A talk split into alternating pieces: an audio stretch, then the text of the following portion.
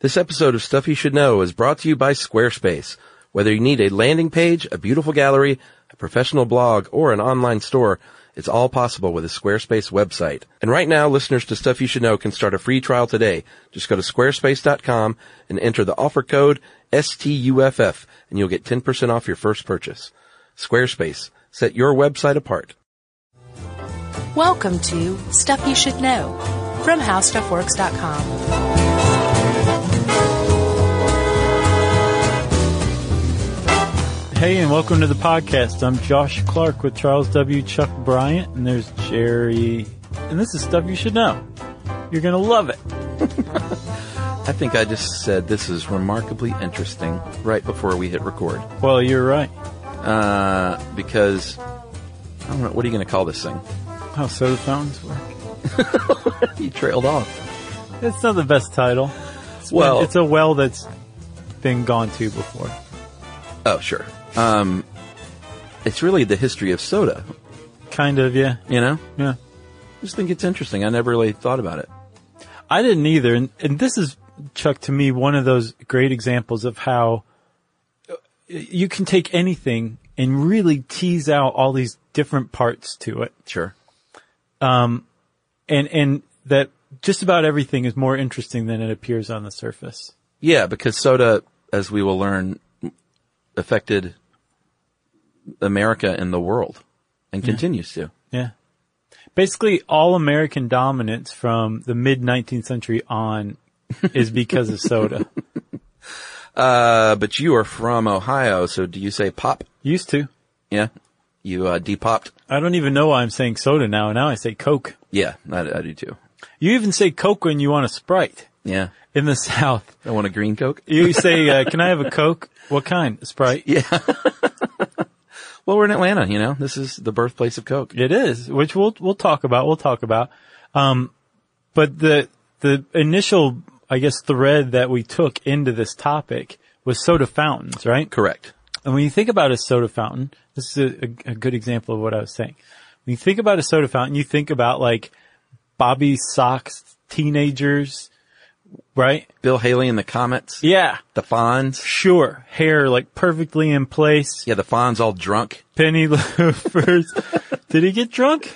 No, that's the that was the joke. Like Happy Days is so squeaky clean. Wouldn't that It have really been a is. Uh, great episode if like the Fonz was hammered and like But- wanted but they to get on never his addressed it? motorcycle? Oh yeah, they just- Everybody just tried to avoid him. yeah.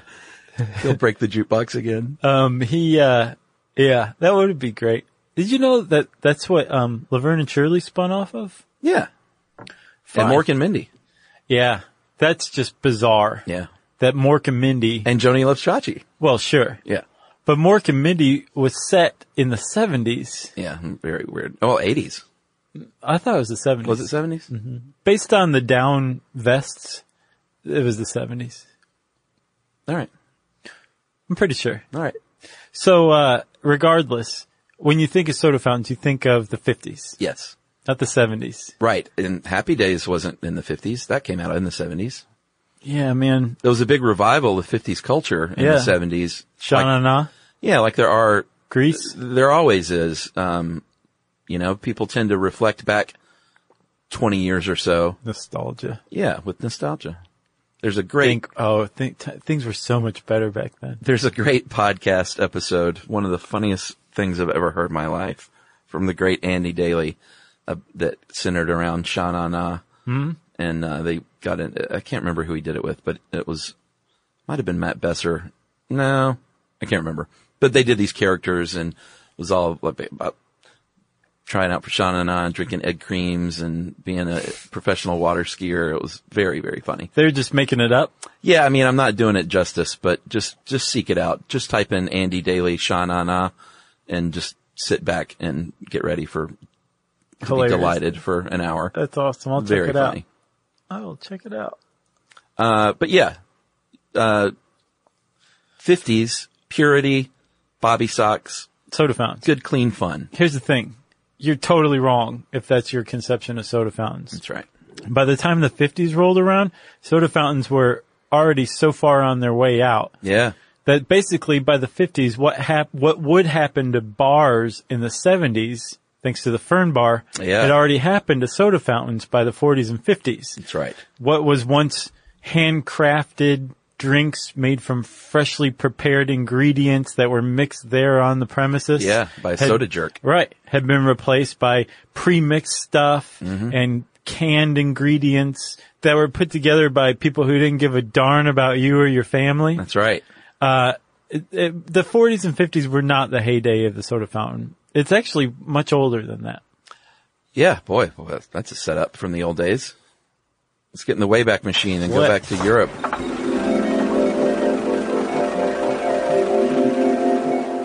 When everyone was like, you know what? These mineral waters, we've been drinking this stuff for hundreds of years. And even before that, the Romans bathed in it. Yeah, it's great for you. You drink it, you bathe in it, you splash it on your sister because you want her to be well and to live right. right. It'll cure everything. It's the cure all. Back in the, the days where they thought like, drink this one thing. It'll cure up your STD and your headache, Right. your hangover, All at once. all at one time. when really, all it did was cure an upset stomach. That's right. That was But- Uh, the dirty little secret. But the, the idea They didn't that, know that, though. No, they didn't. Yeah. They didn't for centuries, as a matter of fact. Yeah.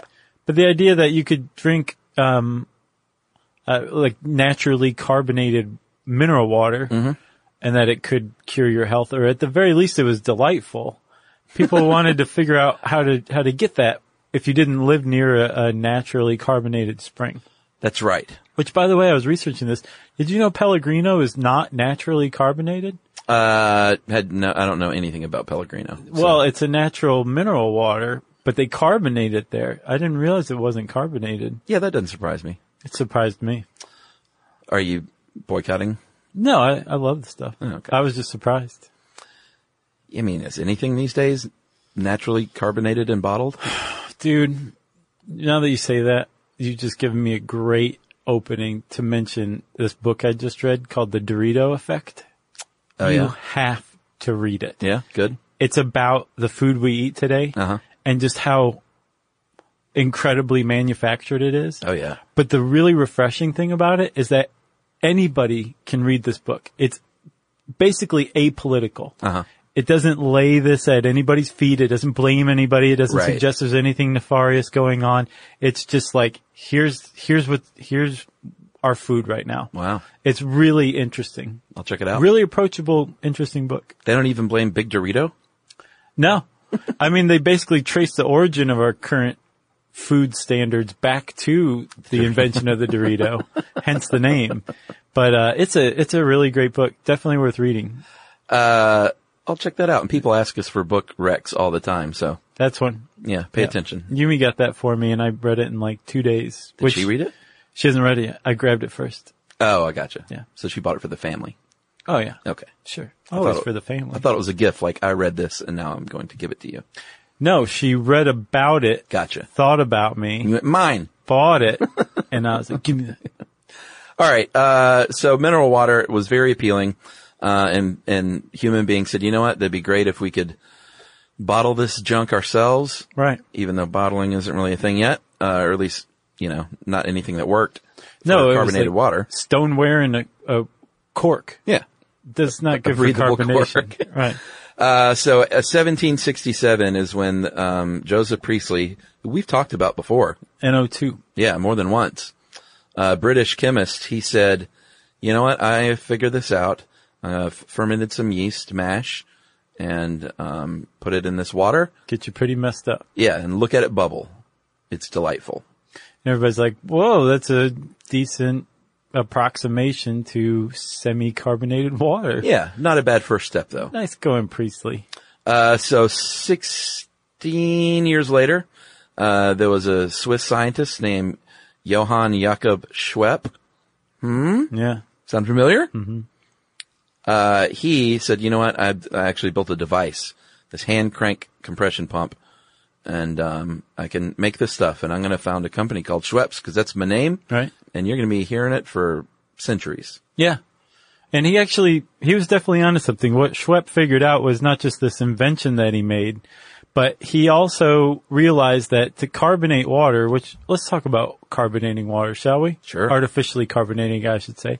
To carbonate it, there's some uh, conditions that are most conducive to carbonating water because CO2 molecules and H2O molecules do not like to get together. Yeah, you don't just throw it in there and they're like start hugging it out, Right. And say, "Great, now drink me." Yeah. As a matter of fact, their their bond angles, I believe, Uh-huh. are totally different. Yeah. And they're at, they're at such a such an angle that like they just do not go together very well. But uh, Jakob Schwepp said, you know what? I wonder if you use really really cold temperatures, like near freezing water, Mm-hmm. that would help. He was correct. Correct.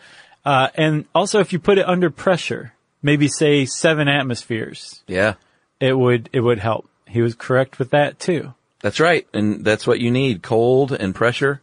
And uh, if you get that going, then that gas dissolves into the liquid, Yeah. and those molecules start to party and hug it out. And uh, you know, that's what it's pretty amazing that someone figured that out way back then. But it's even more amazing that it wasn't like he's like, I'll just take this CO2 canister and this cold water and put it together under pressure. Yeah. This dude had to make his own CO2. Sure. So he, he used, uh, the old sulfu- sulfuric acid and powdered marble combination. That old trick. Right. Which is, um, we'll talk about is kind of dangerous to put together. Yeah. But this, so to, to create carbonated water, Schweppes had to first create carbon dioxide. So he had a lot of stuff going on. He, he was the first guy to come up with a, a mechanized version of creating carbonated water. Yeah, pretty amazing. Yeah. But it took many, many, many more years before it became even close to a perfected process. Yeah, I mean, it, as you'll see, it happened. Many people chipped in over the course of a lot of time. Um, namely, Mr. Charles Plinth, uh, in 1813, he invented the, or I don't know if he invented, I think he might have invented, or at least he perfected the soda siphon, which if you've ever seen an episode of The Three Stooges, Are you, I, I- we've got one. You don't have one of those? no, I don't have one. You got to get one. I got a soda stream. I'm all good. Oh, okay. Yeah, you don't need one then. 1813, and that means he could either squirt someone in the face and have a comedy routine, Hmm. Right. or he could uh, serve you some carbonated liquid, Yeah. which is great, but you had to keep refilling that thing at the source. Yeah. That And- was the problem. And especially, I mean, like if you're, if you're having to make your own CO2, it's one thing to just use those little chargers today. yeah, It's, it's not much of a problem, but if you have to make your own CO2 first before you create the siphon. yeah, Uh, you're, yeah, that's a, that's a big process. Sure. So again, like these guys are kind of like poking away at the edges of the problem of coming up with mass produced carbonated water. a big, big problem. Right. and and they're contributing and adding to to to this nutcracker, but no one's actually cracked the nut yet. It would be 1832 when uh, a, a man named John Matthews, Yeah. he's American, born in England, Is it Best of both worlds.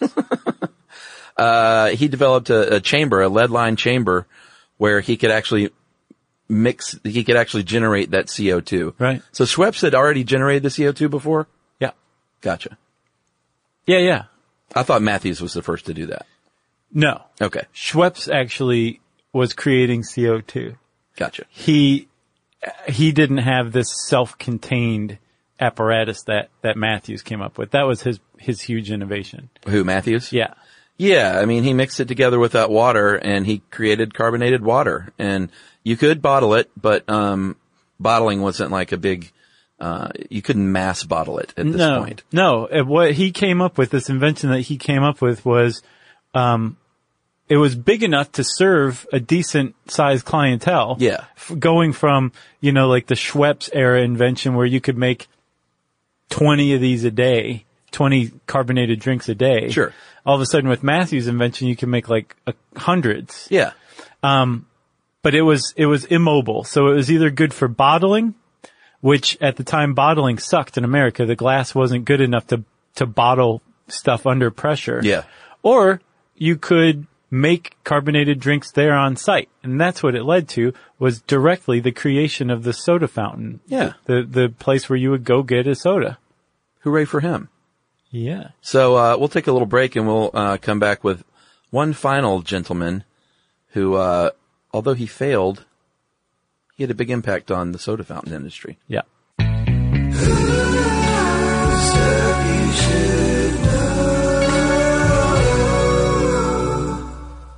You know how when you get something done with just the click of a mouse and you get to put it off of your to-do list once and for all, it feels so good? Yeah, buddy. That's the feeling of stamps.com, Chuck. I like that kind of simple action, my friend. You can get your mailing and shipping done without leaving your desk thanks to stamps.com because it turns your PC or Mac into your own personal post office that never closes. Yeah, right there on your own personal post office that never closes, you can buy and print official U.S. postage for any letter or any package using your own computer and printer. Then you just hand it off to your friendly mail carrier or drop it in the mailbox. You'll never have to go to the post office again. That's right. And we have a pretty sweet deal right now if you sign up for stamps.com. All you have to do is use our offer code stuff and you get the following special offer. A four week trial plus a $110 bonus offer, including postage and a handy dandy digital scale. Yep, so don't wait. Go to stamps.com before you do anything else. Click on the microphone at the top of the homepage and type in S-T-U-F-F.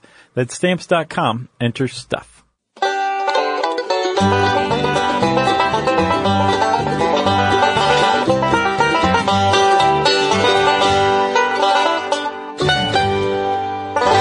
All right. Benjamin Sillyman. Yeah. Uh, Silliman, I believe is probably how he preferred to have it pronounced, don't you think? He was very serious. He probably was. Uh, he said, you know what?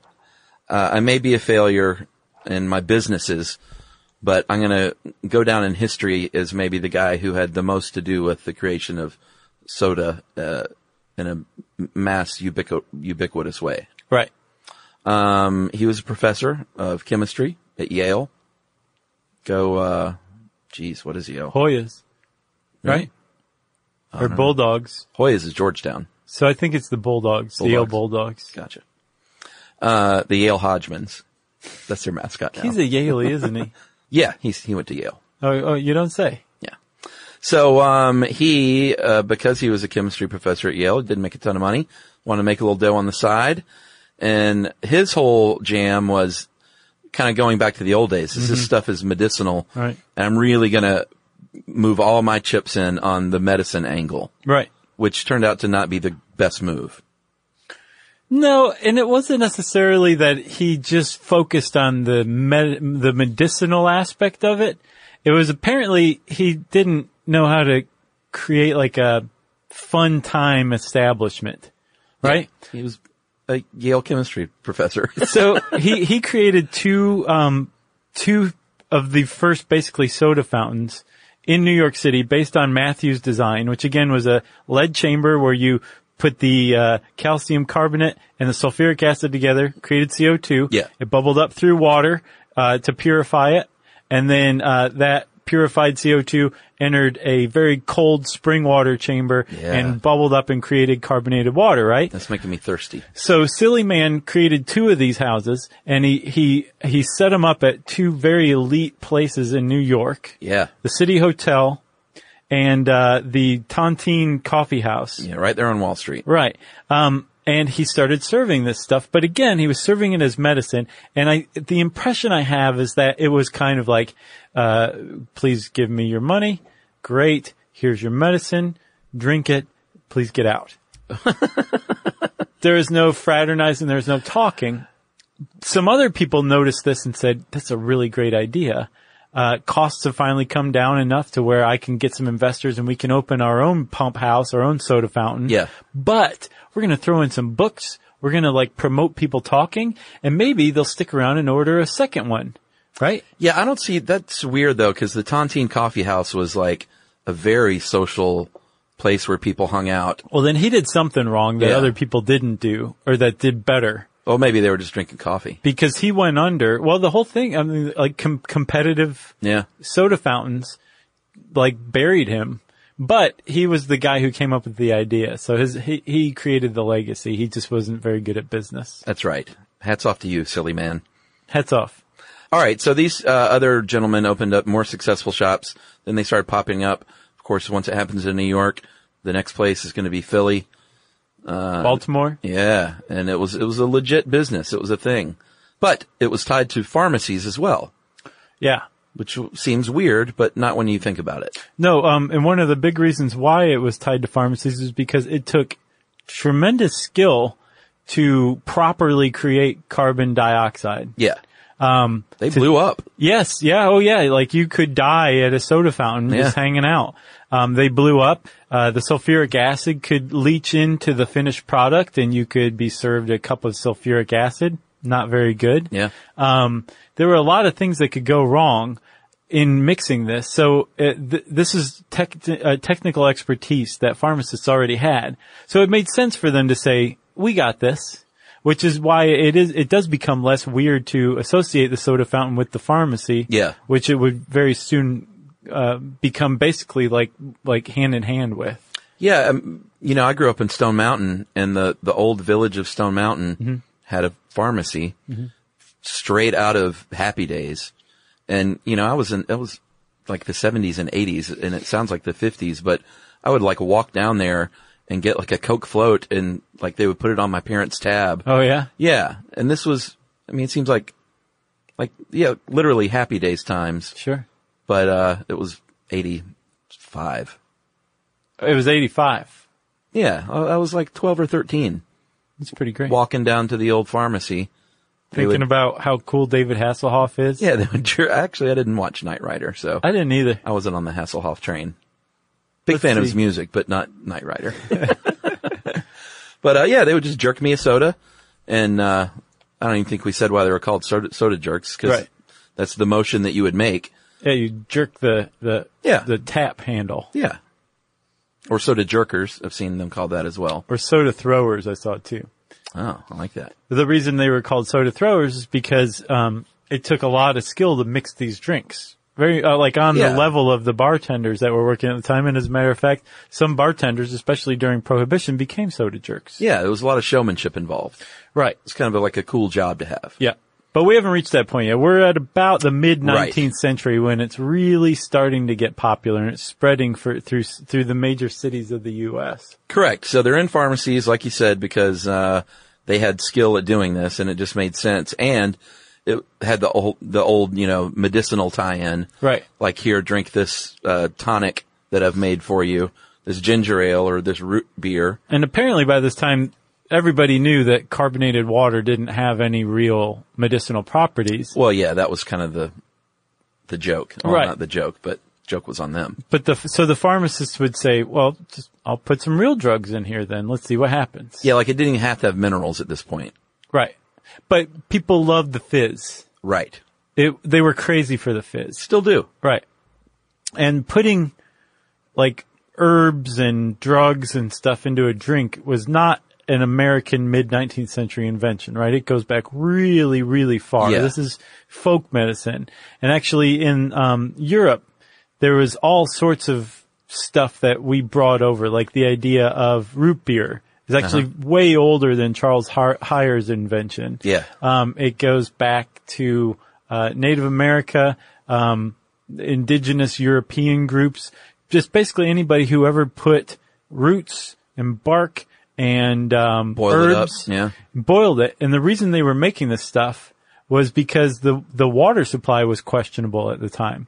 So you were basically purifying water by fermenting it, by brewing it Yeah. and making an alcoholic drink, and it would be called small beer.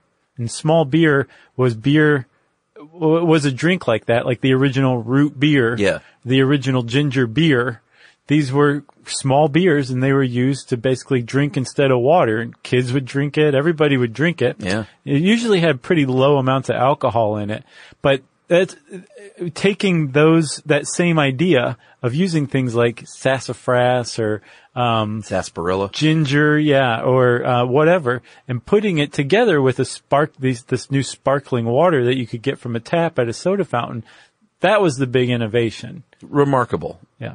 and uh, pharmacists at the time they were adding some booze, like not neg- uh, negligible amounts. Like uh, alcoholics would, uh, if they were broke, they might go to the pharmacy to Mm-hmm. get you know what amounts to like a shot of whiskey in their little elixir, uh, because it wasn't taxed like uh, alcohol was. Yeah. So they could get a cheaper drink. And I guess it was more socially acceptable too because you were Yeah. going for medicine rather than true. going to the bar for leisure. Let me get my medicine. Right, exactly. Uh, what else? Uh, what else? Drugs, like not just alcohol, like um, drugs, drugs. yeah, like drugs. just go ahead and say it. Drugs, heroin. Yeah, heroin, morphine, opium, uh, cannabis, strychnine. Yeah, and this is pre Food and Drug uh, Act of 1906 Right. that this was going on. So if you wanted to pick me up, you would trot down to the store in the morning to the pharmacy, Right. and you would get your cocaine drink. Yeah. And uh, I guess the heroin wasn't a pick me up, That was a take me down. take me down. you had that at the end of the day. yeah, the well you remember in the bars episode we talk about bitters in cocktails. Those were originally like medicinal supposedly Yeah, too, you know? Well, and people still swear by that stuff yeah. for like a tummy ache, right? I guess I could see bitters giving you a tummy ache if you had too much, but Yeah, you know. you'd be the one to know. You like your bitters, right? I like bitters. Yeah. I, I'm not, well, you know me, I don't drink a lot of that stuff, but just the name itself turns me off. So I came across um, something in here, uh, phosphates, right? I'm like, what is a phosphate? Yeah. There's a, a type of uh, drink that you could get around this time, mid to late 19th century, and even up into, into the 20th century. It was a very famous type of soda fountain drink. Like, here, son, have a nice cold phosphate. Yeah, exactly. right. And a phosphate usually was some sort of uh, sweetener, uh, some kind of usually a fruit, maybe like cherry syrup or something Yeah, like that. yum. Mm-hmm. And um, carbonated water, and then the stuff called acid phosphate. And acid phosphate um, is this compound that gives it brings out like the sour notes in in a, whatever drink it's in. Yeah. it gives you a little bit of a tingle, a little bit of a kick. It's weird. And I looked. I'm like, is this stuff still around? Surely enough, it is. So I am going to get some and try to figure out what to do with it. Yeah. it's going to be awesome. But phosphate, that was uh, another thing you would put in too. And originally, phosphates were thought to cure things like hypertension. So like all these things Right. that really just kind of came to form a taste or a flavor or a, a mouthfeel Uh-huh. of a what we now see as a soft drink. Originally started out as medicine, booze, or drugs, Right. and then all of them would be put together, and you would go drink it in the morning and say, amazing. "I'm just getting some medicine." well, and this is a time, of course, like, uh, you know, this article points out, where'd you get this, by the way? This is really good. Uh, this is actually we should have given a shout out already. This is a Collector's Weekly article. Yeah. In By, addition uh, to our own. Hunter Oatman Stanford, who just has written some pretty interesting stuff. Yeah. Collectors Weekly, it's like really bizarre that they put out some of the finest articles on the internet. Why is that bizarre? Just cause you would think it'd be so niche that Oh, sure. like they, they, it, it'd just be too narrow, but they're actually really good at taking in the expansiveness of whatever they're talking Yeah. about. Mm-hmm. The history of stuff, I bet. Uh, this is a time, um, they point out in the article, uh, in the late 1800s when, uh, the quote here is, cocaine was a wonder drug when it was first discovered. It was marvelous medicine that could do you no harm. right. the early days of cocaine when there was like, this stuff just makes you feel great. Right. What's the problem? Yeah. It's great. It's a bracer. Yeah, which was the, you know, what people thought all the way up until like 1990s. what I thought was funny was that the uh, the the person who was talking about um, how much cocaine was usually found yeah. in a drink, Uh-huh. a hundredth of a gram, and then the person goes on to say about a tenth of a line, Of cocaine. right? Yeah. and then they say or a bump. Right. Not that I would know. Right. as They also said. I'm joking about the bump part, but they did say a tenth of a line. Yeah, I That mean, is- that's what a he's very talking about. Bizarre measurement, It depends on the line, I guess, too, right? Sure, I mean, it's a weird thing to quantify. right. But I've seen, You know, you know what I mean, like a ten of a line, like a normal line, not, Right. a, not like a, a hog, just like, you know, a, a respectable just a one. little rail. yeah, I thought that was an odd quote from that guy, too. Um, and here's the thing, as far as cocaine being, and we'll talk about Coca-Cola coming up too, but I found a, a lot of varying amounts, uh, from negligible to significant. Mm-hmm. Um, I found one thing that said it took, uh, 30 glasses to produce an actual dose of the drug, but I've also seen, you know, this guy says it's like a bump. So, like, I don't, I don't know who to believe. And I think the secret's probably died with the people that that had these recipes back then. Right. Like I, I don't know if we can know for sure how much cocaine. Uh, Coca-Cola still officially says that there was no cocaine, but No, do they? I think that's their their official stance. Oh. Um, Well, everybody else says there was definitely cocaine in it. you want to take a break then and talk about Coca-Cola? Yeah. All right.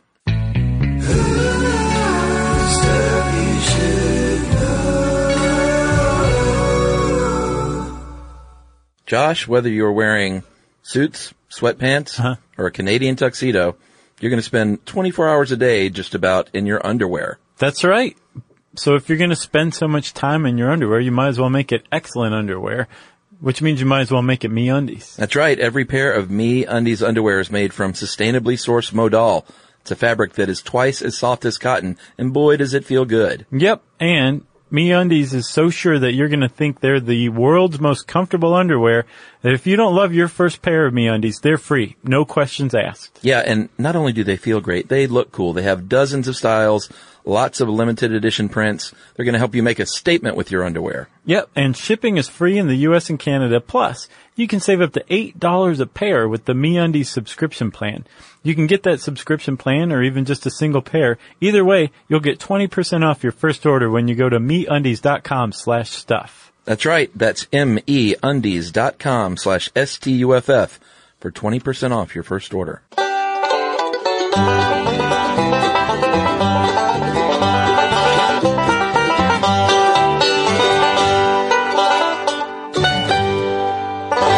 So Chuck, we were talking about how you could find everything from heroin to uh, cannabis to um, well cocaine in drinks, and most famously, you found cocaine, as far as everybody apparently but Coca Cola says, in Coca Cola.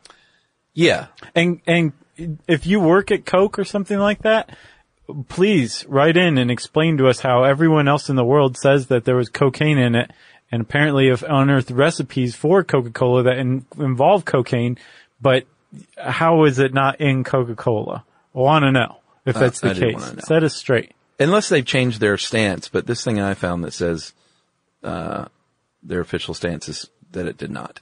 Okay. So we'll see. Um, all right. So it's 1886. Yeah. late 1800s, uh, and there's a former uh, colonel uh, in the Confederate Army Civil War vet named uh, Doc Pemberton. They called him Doc. His parents didn't name him Doc. He went on to be a pharmacist, uh, John Pemberton, and uh, he's trying to find a solution for Civil War soldiers who were addicted to uh, narcotics, painkillers. Right. Because they did pretty lousy battlefield treatment. Sure. Well, they did the best they could. Yeah, well, it wasn't Me- good me- enough. Medicine wasn't far along back then. right.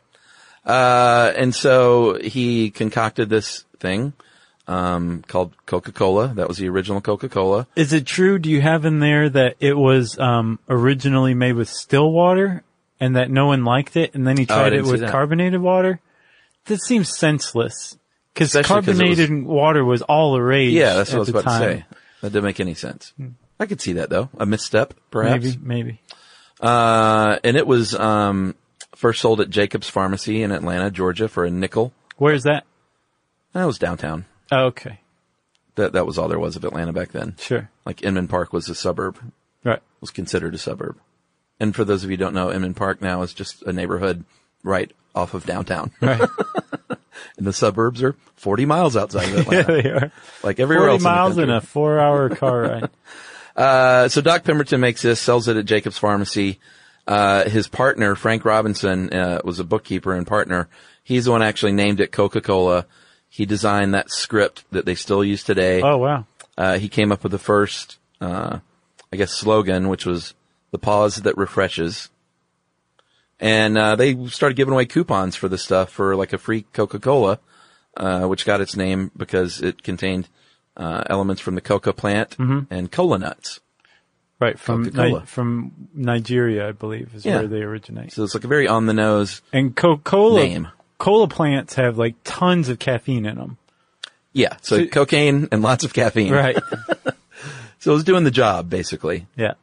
Uh, and in 1916, they developed that uh, distinctive contoured bottle which it took a lot longer to get that patented. I think like the 70s or something. Oh, Which is kinda really? surprising. Wow. But I think they, they said the idea was they wanted you to be able to tell it like in the dark. Yeah. Uh, Just if you were- groping around. yeah, if you had a, a Coke bottle in your hand. So Coke wasn't the only one putting drugs in their drinks. No, of course not. Uh, Like we said, there are plenty of other drugs. Seven Up very famously had uh, lithium citrate in it oh yeah. until the, I think the 50s or 60s even maybe. Lithium, of course, is the very famous mood oh, stabilizer wow. uh, used to treat things like uh, bipolar disorder and depression and all sorts of stuff. Interesting. So you could drink Seven Up, up So we jumped ahead a little bit. Going back again to the early 1800s is when uh, these flavored sodas really first kind of came on the scene, and they started um, a lot of citrus drinks. Um, and the theory was that like people were used to lemonade being a refreshing thing. Well, plus also, th- again, this was a, a medicine. Citrus was used to treat scurvy. Yeah, and you could get those uh, citric uh, citrus oils pretty easily. Right. Uh, so yeah, there was a lot of like orange and lemony flavored things early on. Um, what else? Uh, cherry, vanilla were some of the early flavors. Uh, wintergreen was a big one. Mm, I don't know about that. I wouldn't want a wintergreen soda. I don't think. Grape, nutmeg, pomegranate, cherry. I used to love the grape drink when I was a kid. Oh, yeah. Uh, Fanta or knee high grape. sure. Fago. J- Fago was what we had up in Ohio. Yeah, uh, we didn't uh, have a lot of Fago. I don't remember Fago grape, but um, Fago had a pineapple drink. Oh, my God. Was it good? It was so good. And then their uh, red pop was really good, too. Yeah, I never got into the reds either. Hmm. I was kind of an, I still am an orange guy. I'll, I'll drink a, a Fanta orange, like, I'll drink like 10 of them a year. Yeah. And it's just such a treat. Nice. Delicious. Like all 10 at once, one day Yep. a year. I do. and I get so sick. You're like, oh, I don't ever want to see this again. My dad, oh man, he would drink the knee high peach like it was going out of style. Oh yeah, Yeah.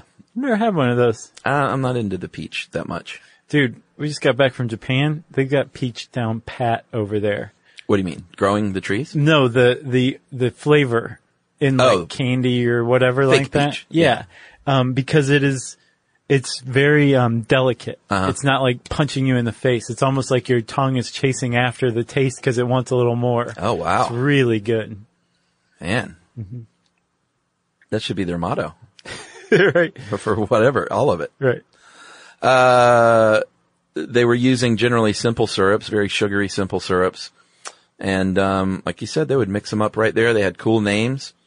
Uh, who's this guy? Uh, DeForest Sachs had a book called Sachs's New Guide or Hints to Soda Water Dispensers, like all the books back then. Right. There was an or in the title. Uh, he would serve you an opera bouquet or an almond sponge or swizzle fizz. That's a good one. They just sound delicious. Swizzle fizz.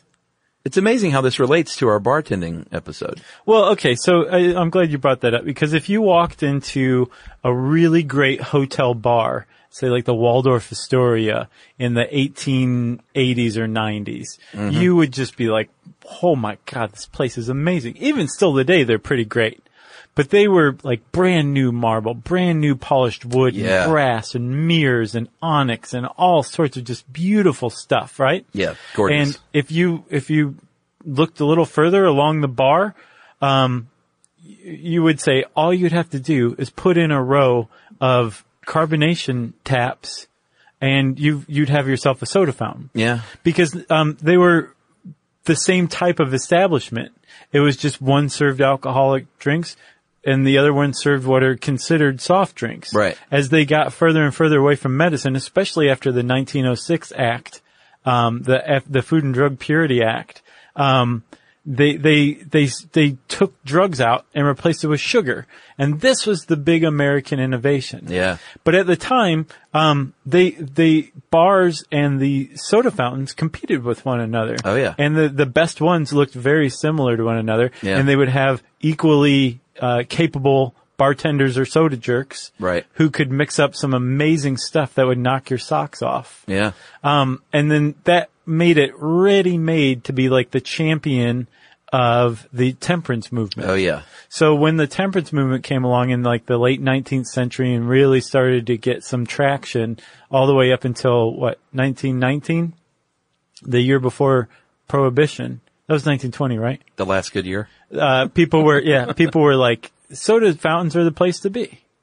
Yeah, and there's a there's a lady that um, there's this woman that wrote a book called Soda Shop Salvation, uh, named Ray Catherine uh, Igme or Ime, and um, she kind of makes a case for the the good that came out of prohibition, which was um, pre-prohibition. There were it was this bar and saloon culture where the men went and drank and left their families at home and left their kids at home. And she argues that because of prohibition, the soda shops won out, or at least for a while. Right. And there was a big boom, and all of a sudden, women and children were going out to eat more uh, as families. Oh, nice. Uh, with their with their dads, and that uh, there was like more dining out. Th- There was a big rise in sugar as a whole. Like this is when ice cream really started to boom Right. maybe part and parcel to the to the uh, floats, like uh, soda floats with ice cream. Right. But um, yeah, she said you know some good things came out of prohibition. She she said the USA needed a reset was how she put it. Oh, And on he- drinking? Just period. Like uh, the the sort of the cultures that came around because of prohibition was, you know, we were heading down a dark road. She thinks I see. uh, with the saloon and bar culture and leaving the families out of it. So, um, yeah, I thought it was a pretty interesting take. Yeah, I remember that from our bars episode too. Yeah. That after prohibition, it, it, because the speakeasy didn't have any rules to follow, it was like a new thing. Right. Um, women started showing up, and Yeah. they they've been going to bars ever since. But before that, it was strictly like males. Yeah. yeah. Interesting. And so even before, but during and including after um, Prohibition, Chuck, the soda fountain was just immense. Like Huge. I think in uh, oh I can't remember somewhere in the 19th century, the mid 19th century, New York City had like 600 something soda fountains in it. Just New York City, right? There Yeah. were thousands and thousands of them around the United States. In 1929, there was something like 60,000 pharmacies in the United States. 75% of them had a soda fountain. Amazing. There was one in, um, in New York called the Pennsylvania Drug Company. It was at Penn Station. they sold, The name says it all. they sold on a good day, they would sell n- drinks to 9,000 customers. Wow. They made 250 grand a year selling soda, soft drinks, um, which is like three and a half million dollars in sales in 2015 money. And then all of a sudden it starts to dry up. yeah. Like we said, by the 40s and 50s, they become quaint. Uh, by the 70s, they were down to, I think, a third of pharmacies had a soda fountain still. Now today, I mean, good luck finding them. There's just a handful around. Go into CVS and ask for, hey, jerk me a soda and see what they'll throw you out of there.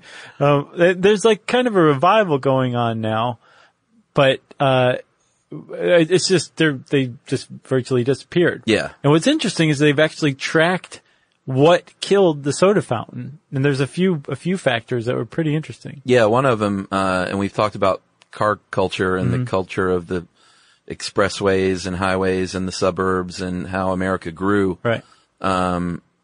shunning public transportation in favor of cars and highways. Right. And that was one of the big things, you know, people, the little downtown Stone Mountain pharmacy wasn't as popular because people didn't live anywhere near there anymore. Right. I mean, some people did, of course, Sure. but, uh, people were flying the coop, basically. Yeah. Spending time out on the open road. Yep. um, you didn't really have that. You you didn't want to spend as much time like hanging around a soda fountain. Maybe you just wanted some refreshment to go. Right. The drive-through culture. Yeah. Um, and then probably the bottle cap was the thing that really killed the soda fountain. Yeah. Cause now you could enjoy it at home. Yeah. Or you could buy it on the road and just take it with Yep. you.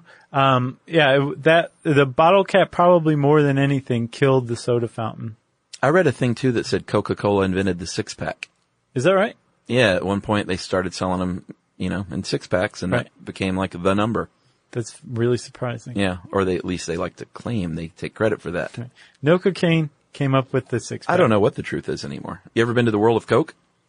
Oh, sure. I haven't been to the new one though. I haven't been at all. You've never been to the world of Coke. No, it's one of those things in your hometown that you ignore. You have, know? you, have you been to the uh, m- uh, the Center for S- Human Rights, the civil, the Human Rights Museum? Uh, that's amazing. Where the MLK Center? no, No. this is newer. Oh, okay. It's just a couple years old, but it's down. It's like the Aquarium, World of Coke, the Human Rights Museum. No, I haven't seen that. You got to check it out. It's a it's a downer, but i- in all the Oh, I'll best go to ways. that, but I'm not going to the World of Coke. yeah, It's like New Yorkers; they don't go to the Guggenheim or Central Park. what? It's just one of those hometown things you ignore. yeah. Kidding, of course. Uh, so you got anything else? I got nothing else. If you want to know more about soda fountains and soda pop and all that kind of stuff, uh, you can search the internet for it. You can type those words into howstuffworks.com on the search bar. And also we want to give a shout out to, again, Collectors Weekly, The Art of Drink, and Today I Found Out. All three of which we uh, used as some source material too. Yeah, along with our own uh, How Stuff Works article, how Right. soda fountains work. So thanks to you all for making great stuff. And since I said that, it's time for listener mail. Uh, I'm going to call this "We Changed a Life." Uh, hey guys, want to say thanks for all the great shows. Uh, let you know that you had a big impact on my life. Uh, some time ago, during a listener feedback, I'm sorry, Facebook Q and A, a young listener asked advice on career paths, and you said that you should do what they love. Trust me, that's not like the most innovative advice ever. But that's what we said. Uh, at the time, I was uh, being made redundant from a career in buying, uh, but knew it wasn't what I loved. I took your advice, uh, got some experience volunteering at school, having always learned to love and share ideas, and that started a whole new career path. Uh, now I've just finished my teaching uh, qualification, um, which was really tough as a mature student raising my own kids. And next week, start my first job as a class teacher at Y6 Primary. Nice. Um, I think this is the end of elementary school for you guys, uh, ages 10 to 11, uh, kids. I hope I can engage and inspire children in my class the way you do with your listeners. So I wanted to say cheers. You can use this in the classroom. That's one good way. yeah. Uh, and that is from Catherine, aka Mrs. Young. Thanks a lot, Mrs. Young. That is very awesome. Congratulations. Way to go. Yeah, and she was gutted to not see us in the UK. We, gut, we gutted a lot of Brits. Yeah. I, I think that's hilarious. That's a And popular term. They all said the same thing. They were Gutted. gutted. Interesting. Yeah. Well, thanks, Mrs. Young. Again, nicely done. Uh, if you want to get in touch with us, you can tweet to us at SYSK Podcast or Josh M. Clark. You can hang out with us on Facebook at Charles W. Chuck Bryant or Facebook.com slash Stuff You Should Know. You can hang out with us on Instagram and you can send us an email to stuffpodcast at howstuffworks.com. And as always, join us at our home on the web, stuffyoushouldknow.com.